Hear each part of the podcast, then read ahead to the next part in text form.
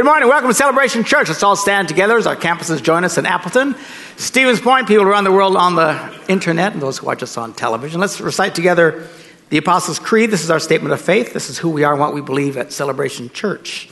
We believe in God, the Father Almighty, the creator of heaven and earth.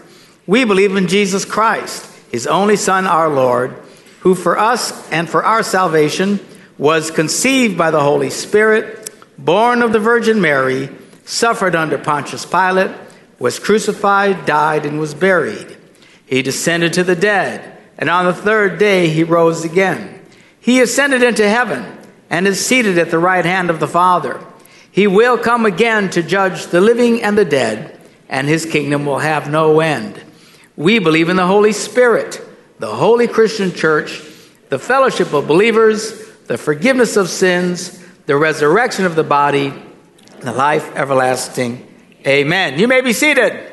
Good to have you with us here this morning. Trust your experience at your campuses is going very well today. Big hubbub over at our Stevens Point campus this morning as they uh, have a great day planned, and five people are getting baptized there today. That's pretty cool. Give them a hand. Praise the Lord. Staying busy. Uh, this morning, I want to share with you uh, just a very simple concept of what it means to truly know God in your life. And we'll do our best to try and communicate it, though communication, if you have noticed, is not nearly as simple as one would think. Have you ever tried, think you were saying one thing and somebody heard something else? I mean, it happens all the time. you should do what I do for a living. I say one thing, people say, You said such and such. I said, I did? uh, there's this cool uh, thing going around the internet. That's one of these church signs that I thought was very cool. It's uh, St. Martha's Episcopal Church says, We love hurting people. I thought, oh, that's nice that they love people who are in pain. And I looked again, I thought, we love hurting people. So here's the church that enjoys hurting people. And uh, it's just very funny. It just depends on how you, how you read it. So uh, we're going to try our best to try and explain the very simple message of what all of this is about that we've been celebrating at our various campuses this morning, singing and worshiping God and clapping, all the stuff that we do to, uh, to uh, just give our thanks to God. You say, I, I don't think it's appropriate to be, to be clapping and singing and celebrating in, in church. Really? Because there's going to be a whole bunch of people tonight at the Green and Gold Cathedral. And those very same people who sit quiet in church and be going, Yeah! go, you know, just, just depends on what makes you excited.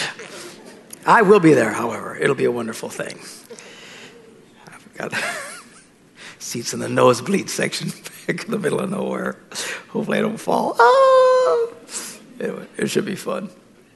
I was on an airplane last night coming, you know, from Minneapolis to here. And, and I saw on the thing, it's like this huge plane. Huge planes never come to Green Bay. You know, the ones we usually fly, you know, barely have wings. You know, what is it? You know, three across and all this kind of stuff. And, and then it dawned on me all the people coming in for the game. So, like all these Seahawk people, which was quite painful. but the pilot was great. He goes, uh, We're getting ready to take off for Green Bay, the home of the 13 time world champions.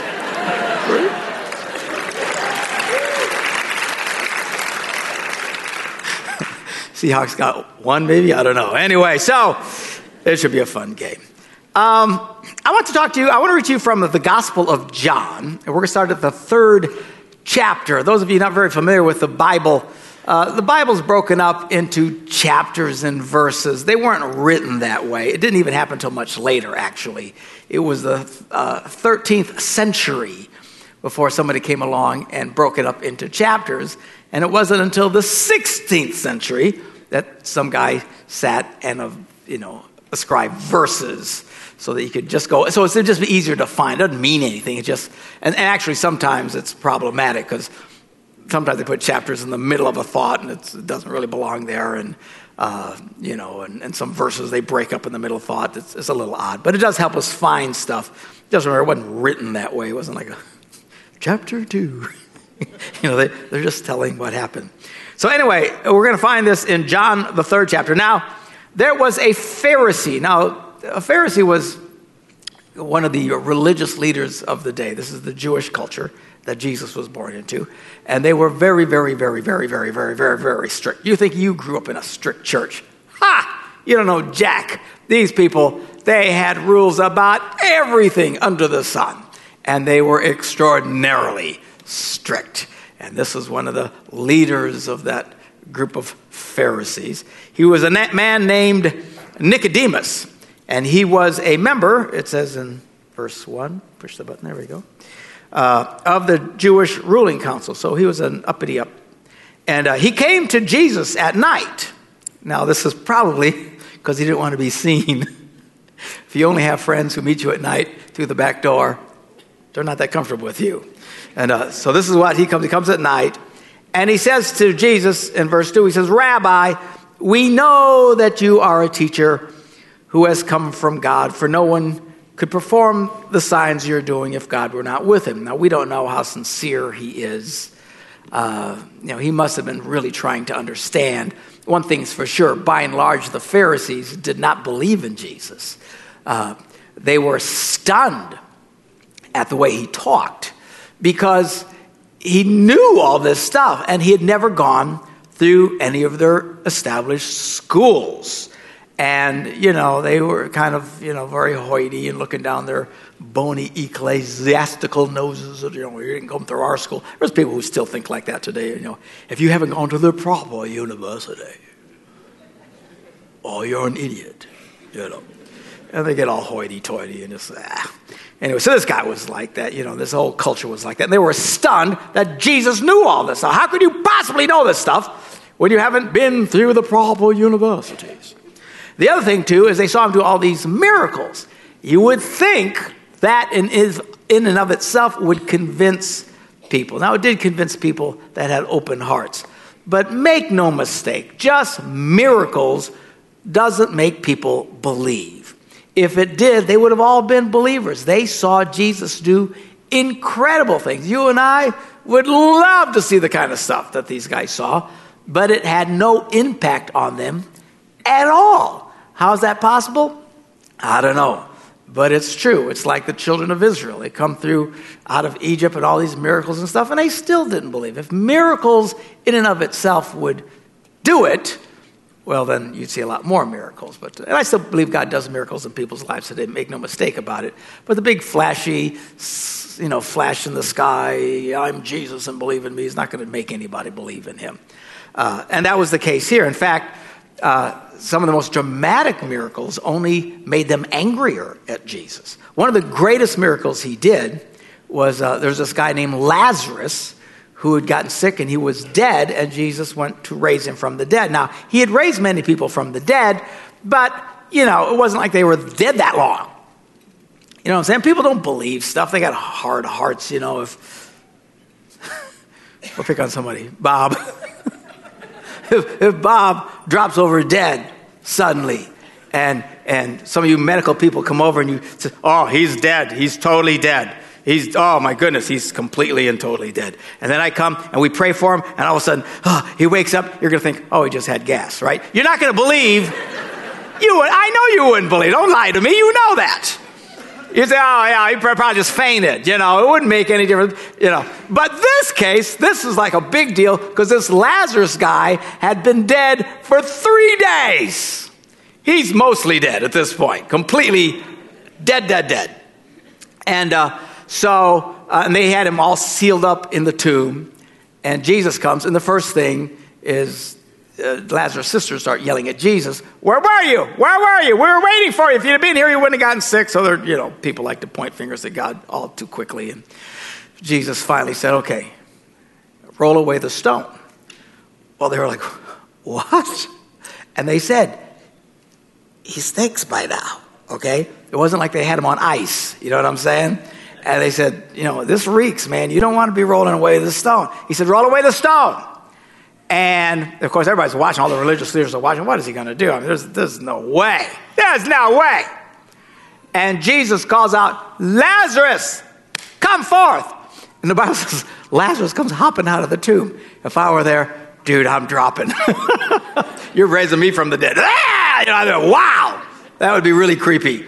But everybody's like, wow. So this guy's alive again. And the Bible says these religious leaders who saw it, their response was, We got to kill Jesus. I mean, seeing someone like you would think, Oh, okay, this is the guy. He's got to be the Messiah, right? But no, the complete opposite. They just harden their hearts all the more. So miracles in and themselves, in and of themselves, won't change anybody's minds. People have very, very stubborn hearts. So anyway, uh, Nicodemus comes. He says, "Listen, you know, you know what, what is this? What are you, what are you doing? This is." He's, he's trying to understand this stuff, and Jesus just cuts right to the chase in verse three. It says, Jesus replied to him, "Very truly, I tell you, no one can see the kingdom of God unless they are born again." Now, this is very confusing to Nicodemus. No one has ever used that kind of terminology before that we know of in history. And he's trying, he wants to know more about God, and Jesus starts talking to me, born again. what, what are you talking about? Because he really comes. Remember, these people were really strict religious people, and they had all their rules, and you got to do this, and you got to do that, and if you don't do this, then you got to do that, and all this stuff like that. And Jesus says, just cuts right, cuts right to the chase, and says, You need to be born again. And uh, Nicodemus asks the question. He says, Well, how can someone be born when they are old? Nicodemus asked.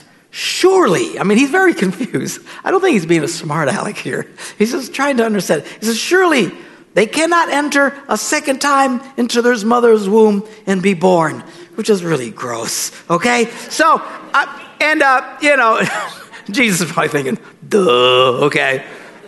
He says, Very truly, I tell you, no one can enter the kingdom of God unless they're born of water and the Spirit. In other words, physically and spiritually. He goes on to explain flesh gives birth to flesh, that the Spirit gives birth to spirit. So, why did he mention water? Because a woman's water breaks when she gives birth. Okay, that's what he's talking about. All right, and Nicodemus says in verse 9, he says, How can these things be? How is this even possible?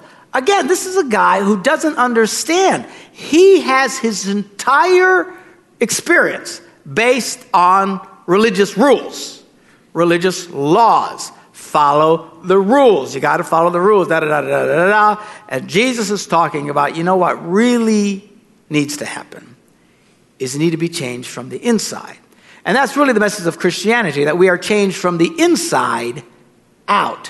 What religion does, and even some Christian denominations and certainly religions around the world, they try to do everything from the outside in. You know, if you do this and if you do that and you say these prayers and you do this incantation and you go through this and you make this pilgrimage and you give this money and all this, hopefully, hopefully, hopefully, you know, this will change me on the inside and I'll have an experience with God, but that's not how it works. True religion, truly experience God starts from the inside and works its way out. We still need to do good things. I get it. But it's, we don't do good things to change ourselves. We do good things because we've been changed. And there's a big, big, big difference. And Nicodemus doesn't get it. He says, How, how can these things be? And Jesus said, You're, You are Israel's teacher. And you don't understand these things? And he truly didn't. As religious and as devout as this man was, and far beyond any of us listening right now, I promise you. If you're in Appleton, Stevens Point, on the wherever you're watching, here in Green Bay, there's nobody that was as committed to religious discipline as these people. It was off the charts, but yet they were missing it. The whole thing, wow. Because it became, it became about the religious expressions and the rules and the days you worship, the days you don't worship, the days you work, the days you don't work, the food you eat, the food you can't eat. I mean, they were just into it up to their eyeballs. Uh, their intentions were well, but they were just missing the point. We need to be changed from the inside. So Jesus starts talking about being born again. Now, what does that mean, being born again? Now, the Bible tells us that we are made, human beings, in the image of God. We are, we follow the template of what God is like. We know that God is three, but yet one Father, Son, and Holy Spirit. We call it the Holy Trinity. Uh, one God, but three different expressions. Oh, how's that possible? Are you kidding? There's all kinds of stuff. You have analogies like that. The simplest one is just water. You got water, it's made of, of what? H2O, nothing else. It is H2O. It's just water. Now, soon in the state of Wisconsin, it will turn into rock. All right? Very cold rock. It's called ice because when it hits a certain temperature, it will solidify and become hard, and H2O is then transferred into H2O. It's still just H2O. It doesn't, it's fundamentally, it's still exactly the same. And if it gets really, really, really hot, which doesn't happen around here, thank God. I was, I was just in New Orleans yesterday, man. Talk about the doorstep to hell. Man, hot! Hot! Like you, and, and humid, just you can't breathe. and everything steams. There's everything steams. The water now turns into steam, which now turns the H2O into H2O. It, it doesn't change, it just looks different. And God is like that, just one God. We are made in the image of this triune God. We are triune beings, actually. We have a body, that which you see before you, in all its glory. you all saw yourselves in the mirror this morning. Some of it was a little shocking experience, but you know, you're able to fix things as much as you could. And uh, that's your body. Then we have our soul, which our mind, our intellect, our emotions, our consciousness, if you will. Uh, and then we have our spirit, the spiritual part of us, the part where God wants to rest and reside and live in.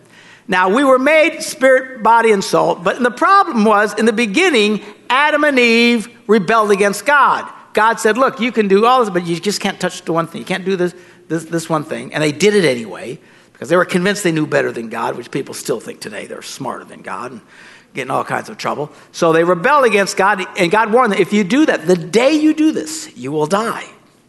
Well, they did it, but they didn't die that day. It took actually many years later before they die. And because of sin, we all eventually get old and die. But they did die that day, something that's not so obvious. They died spiritually.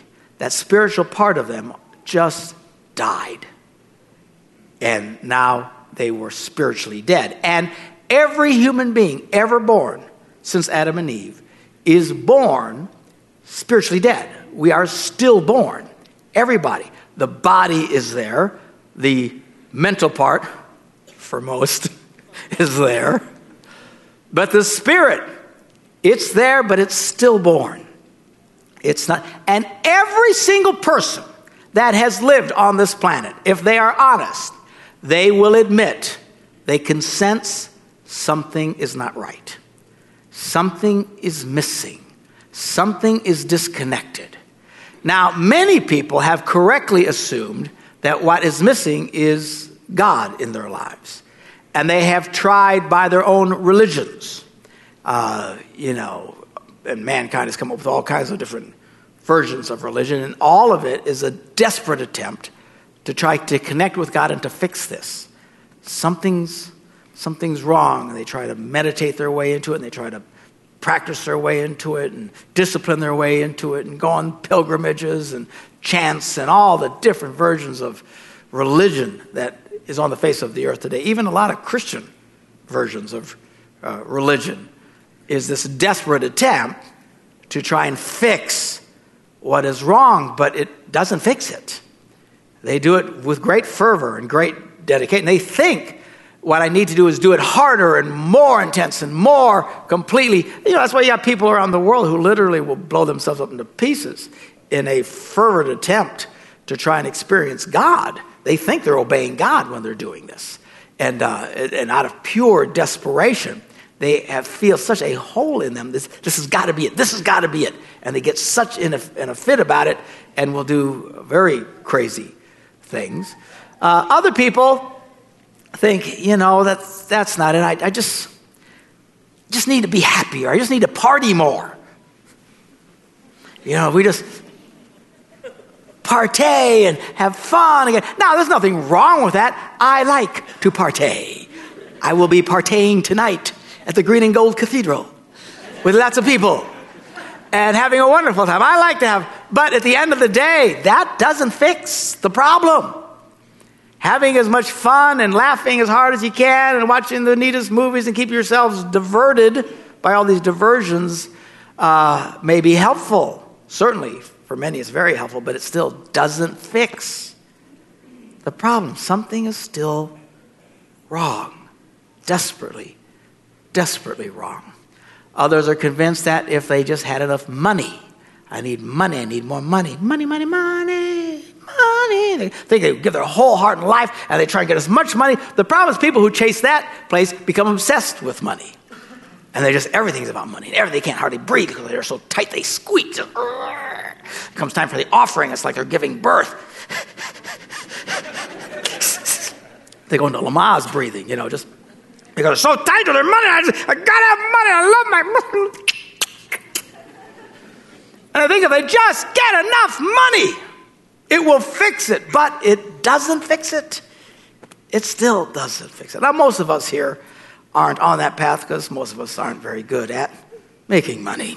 But some people, they're very good the good thing about being out is uh, not a problem for me. I suck. Let's move on. So, then some people think, well, you know, if I, if I just, you know, you know, get myself doped up enough, you know, with drugs or alcohol or something, something, this, that'll fix it. That'll fix it. Well, people just get into this big time and they, and they think, they experience temporal moments of fixing it. But at the end of the day, it wears off and it's still not fixed. And something is desperately, desperately wrong. Others think relationships. If I can just find the right boy, the right girl. Other people, they're married and they're miserable because they're convinced they shouldn't have married that idiot. They should have married the other idiot and everything would be better. And, uh, and there's people who go from relationship to relationship to relationship their whole lives. And it still doesn't fix anything. And it still, that spiritual part of them is still dead, dead in sin.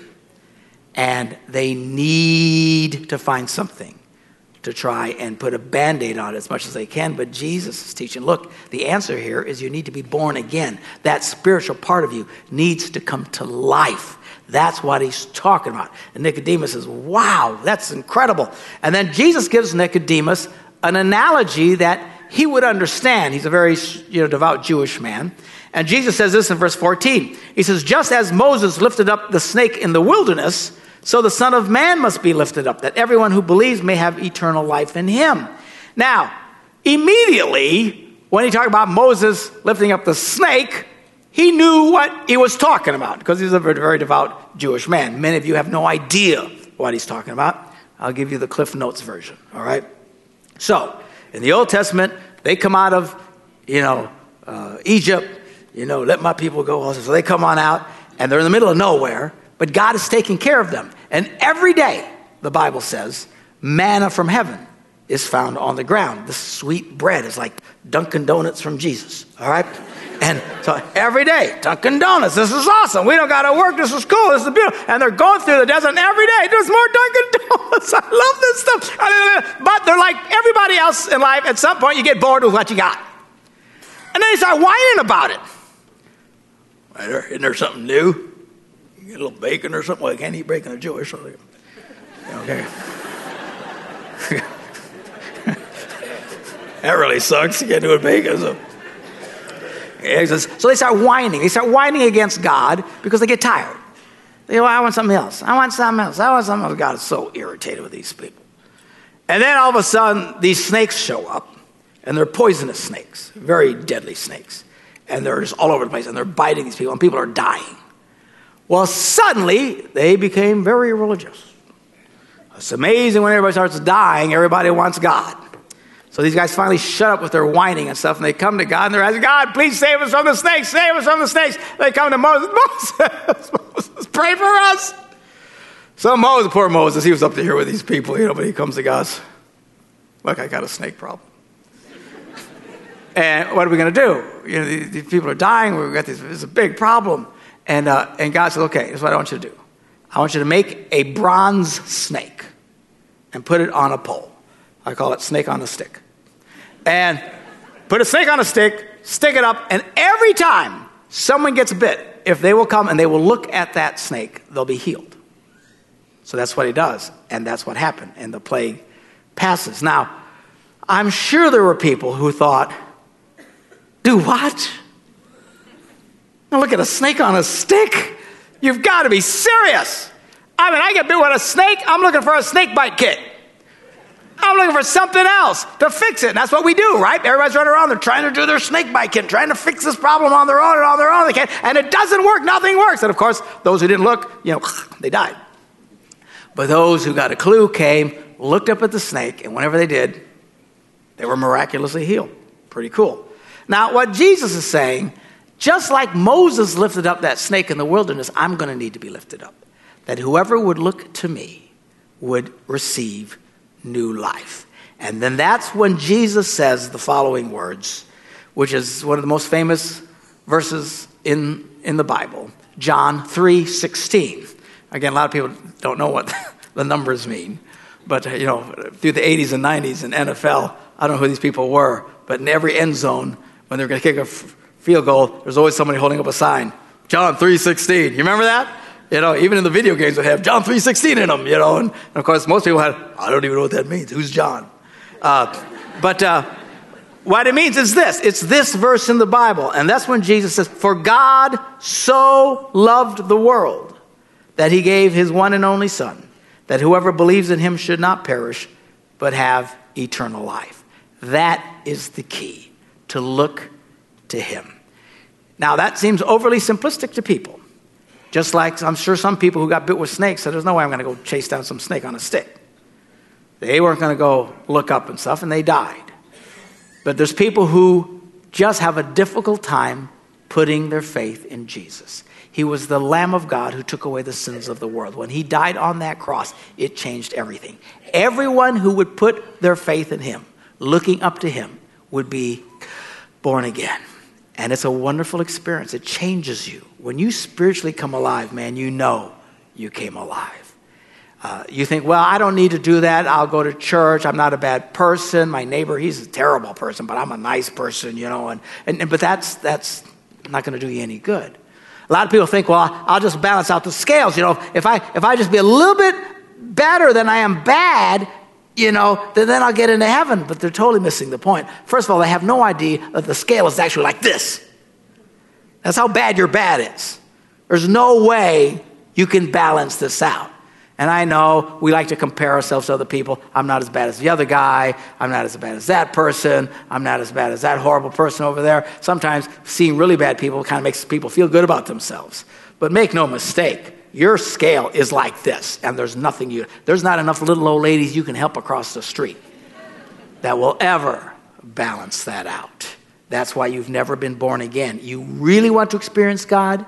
You need to look to Jesus. Put your trust in Jesus. And when you do that, new life comes into you. And the people who've all experienced this know exactly what I'm talking about. It is a life changer, it changes you. It's, that's what we're singing about in these services. That's why people are lit up and smiling and shaking hands. This isn't a drudgery. We're not here to, you know. A lot of people go to church. It's like fire insurance, you know. Keep them out of hell. You know, pay the premium, you know, move on, okay? But that, that's not going to do, going to just going to church isn't going to make you a Christian any more than sleeping in your garage is going to turn you into a car. I hope you're not trying that. Okay? So, I mean, just you, you've got to be born again. You've got to let God touch you. And if you will put your trust in Him, He balances the scales. It's not because of what we do, it's because of what He did. And if you put your trust in Him, you too can be born again. Let's pray. Father, we thank you for the simple message of Christianity. Anybody can understand this if they'll just open their hearts.